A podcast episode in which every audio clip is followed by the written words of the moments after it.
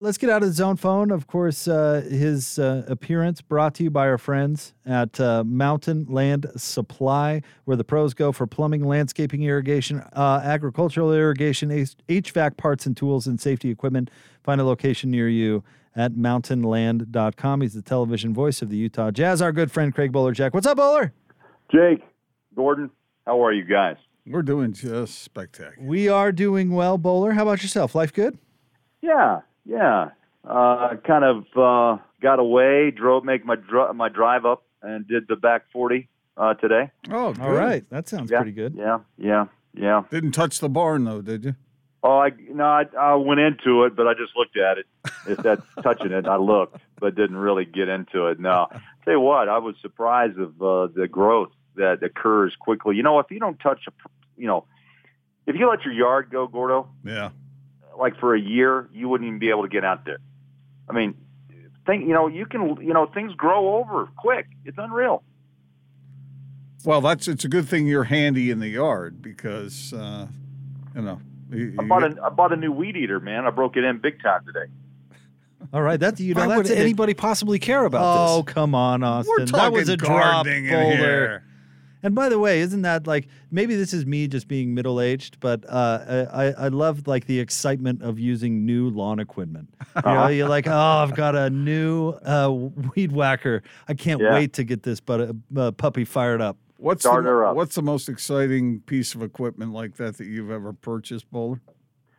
Um, And don't well, say a washer and dryer for your wife like you did that one time. yeah, the washer and dryer. That was a big move. that was.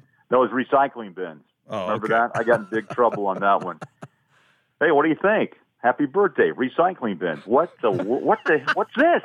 That's one of the worst decisions I've ever made. Unbelievable. No, I think you know buying that uh, 45 inch swath cut riding tractor mower Oh, Yeah. with some attachments was a real big thrill to fire that up. Make sure those wheels were spinning good. Yeah, Yep, I I, I hear you, Bowler. Uh, let's talk a little jazz basketball. let's do it. Uh, let's start with the Donovan Mitchell situation uh, with you, Bowler. Uh, you know, he's playing, then he doesn't play. The next day, that story comes out in ESPN. I'm sure you had a chance uh, to to hear Donovan's media availability Oh, yeah. yesterday, where he was obviously not pleased. Uh, what's your what's your read on this whole thing, Bowler? Well, you know, there's stories within stories, obviously. I don't know the layers uh, of how this all works out, but you can probably guess, you can guesstimate on several different scenarios. His people, the Jazz, um, their input, uh, Donovan's input, other people's inputs. You just don't know when you start to have a young star like this on, you know, how it all works out. Look, you have to trust, I think, the player. Um, then also it's an investment, right, by the franchise. So, you know, I think both times, sometimes you can get uh, a little uh, over cautious, but at the same time, uh, something happened uh, that the minds got together and said, "This is not, this is not what's best for Donovan Mitchell," and he didn't like it, and he made that very clear yesterday, by the way. And I applaud him for that. He didn't hide behind anything. He talked to us about uh, talking to his teammates, straightening straightening that out. And I really thought that the late announcement from my chair, I was just walking out of the door to go to the arena, and we had to change everything ourselves, just in the broadcast. So I sat back down uh, before I, I was jumping back, you know, jumped out of the car, came back and said, okay, this is what we're going to do. And I think, you know, it impacts the whole team. I mean, the game planning was pretty much in place, I would think. And you have to make changes. And I think Donovan, who had talked to the media about being prepared and being healthy, said, look, I'm not in pain, but I have some soreness, but I'm ready to go. And then something went down in those two and a half or three hours, you know, after that conversation that he had on Zoom uh, with the media.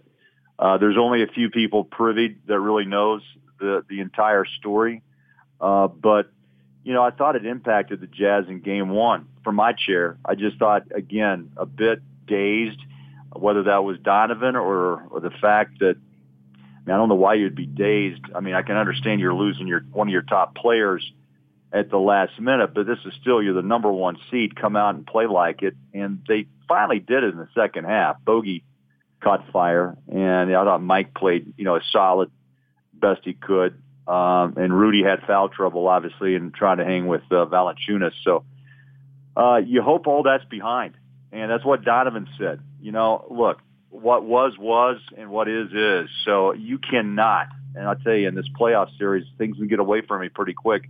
You're down 0-1, but you got your home floor again tomorrow night, and then you got to go on the road to Memphis.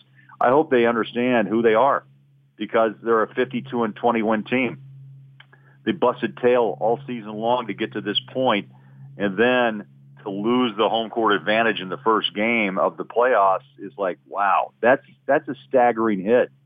But another test to see if the Jazz have the wherewithal to come back and uh, give give a, a Memphis team, by the way, guys, who's very confident right now. They won five of six right to end the season, and in the play-ins, they just you know got got uh, they got pops in the Spurs, and they knocked off Curry and the Warriors in overtime. So they're this team right now, Memphis. I mean, they're they're flying high with confidence, and the headbutting of one Dillon Brooks. Uh, I'm surprised the league didn't jump in on that a little bit, but you know what? It's playoff basketball too. You're, I think we're going to see more of the same as as the playoffs continue on. Uh, but the Jazz have to match maybe the little bad boy attitude, right? And we saw saw them kind of get into a couple of entanglements. I'm not. I, I wouldn't be surprised if there's a few more on the way. Well, one of the things that I think stirred up the Donovan thing uh, is the fact that 16 hours later he announces that yes, he's definitely going to play. Mm-hmm. I, I mean, uh, uh, what happens inside of that time frame that would make him, uh, you know, go from a, a, a no go to a to a, a complete go. Uh, that I think that that adds fire. I mean, uh, it it does, it does. I think it adds intrigue to the story. Obviously, what happened in that time frame, Gordon, as you as you talked about. Um, uh, you know, again, uh, only a few people privy to know the the entire story, but you know, there's there's the Donovan, you know, people, the Jazz have their job to do, and they do it well uh, with with the medical team, the rehab that Donovan's gone through the last five plus weeks, going on nearly six. And I don't know how magically it just happens that you know on Sunday you can't go, but the next day you announce that all is well. Um, but look, uh, he made it very clear he wasn't happy. He made it very clear he wants to move forward, and I think it's the best that's the best attitude to take in a, with the playoffs sitting right in your lap and you've got to win a ball game tomorrow night. Uh, whatever the issue was, you hope they solved it. I mean, that's the bottom line to it. For Jazz fans and for their run to the for a title, their run to a title depends on this team just being as one, which they've done multiple times. They've been through, you know, hell and back in 14 months. You know, I've already talked about Oklahoma City. You talk about the bubble. You talk about dropping the 3-1 lead to, to Denver uh, the alleged, uh, you know, issues surrounding an irreparable, you know, relationship with Gobert and, and Donovan. And then you have the plane trip to Memphis and, you know, the, the, the, the flock of birds.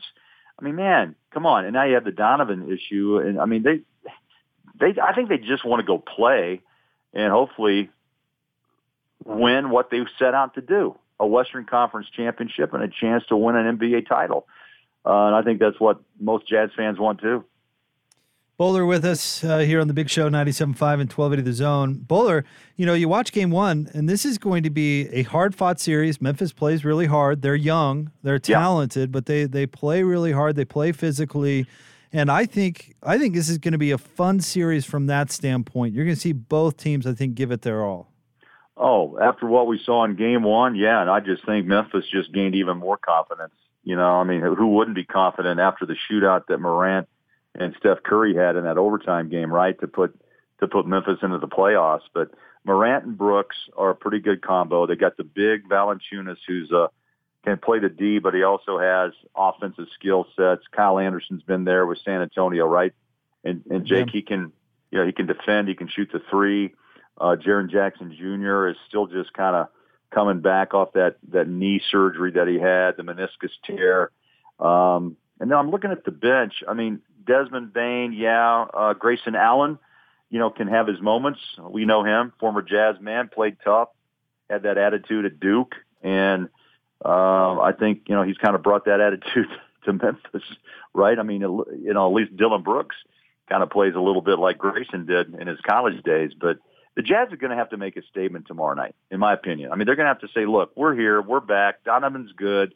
Uh, we had a hiccup. We got our fan base behind us, and this is our house. Best record in the NBA uh, throughout the regular season of 31 and 5. The Jazz have got to remember all those things and go out and play. Um, proficient three-point shooting club. You got a the six man of the year award, by the way. What a class act Joe uh, had last night with Clarkson. That was awesome uh, live on TNT. But you got the six man. You still have a coach of the year candidate. You also have a defensive player of the year candidate uh, sitting in your lap. So I would say go prove. Well, not prove it. Go play like like you know it. Go play play how you got here because they did a lot of good things along the way. And I don't know if they forgot that. I don't know how much the Donovan issue disrupted the the concentration, the flow. But again, as Mitchell himself said, move on. We've had our talk. Uh, I talked to my team, which I like. My team, it is his team, and they have to rise up and move forward. And I think tomorrow night's a, a huge step for this for this team to do it. Bowler, simple question that's kind of complicated, but really, I mean, it seems like it's simple. Are the Jazz tough enough? You know, I've been asked that a lot on other radio shows around the country, and I think again, Memphis, to your point, tried to test that in game one. Uh, I, I don't mind, you know, players jumping here and there, and you know, Rudy and Donovan kind of walking around the baseline. My my my answer to that is they're being tested, and they're going to have to answer because every every time I've covered a playoff series, you know, everyone will tell you, Big T's told me this multiple times, Matt through the years, Mark Eaton, Karl Malone. You know, you wipe the slate clean. I know that's a cliche, but man, it is. It's a different game in the postseason. I think we got a heavy dose of that in game one. You can't predict how the officials are going to call a game, right? They may let you play. They may not. They let Memphis play in game one. Uh, the whistle came often for Rudy and also for Valanciunas, by the way. He was in foul trouble. Uh, and Conley got into trouble. Uh, so you're going to have to just be able to, to, I think, keep your head, but you still have to be physical. You know, you can't give them the free stuff. You can't go outside who you truly are. You can't fabricate toughness unless you are, but you can also stand up and say, hey, we're not going there. Um, you know, the Jazz are not teams that are going to be picking fights, but I think they'll respond fine. And I was glad to see them respond the way they did, uh, Gordo against Dillon Brooks. And I think Memphis really tested. They wanted to see what they could get away with and if they could get into the heads of, of the Jazz. Um, maybe in the first half they did. Second half, I thought the Jazz regrouped and, and, and played some good basketball, but came up short. You expect to bounce back in game two, Bowler? I expect I expect them to play much better. Oh, I do too. Look, Jake, you go back and look at all the film. Uh, you know, I look at about 15 minutes, kind of in, uh, you know, in a compact way.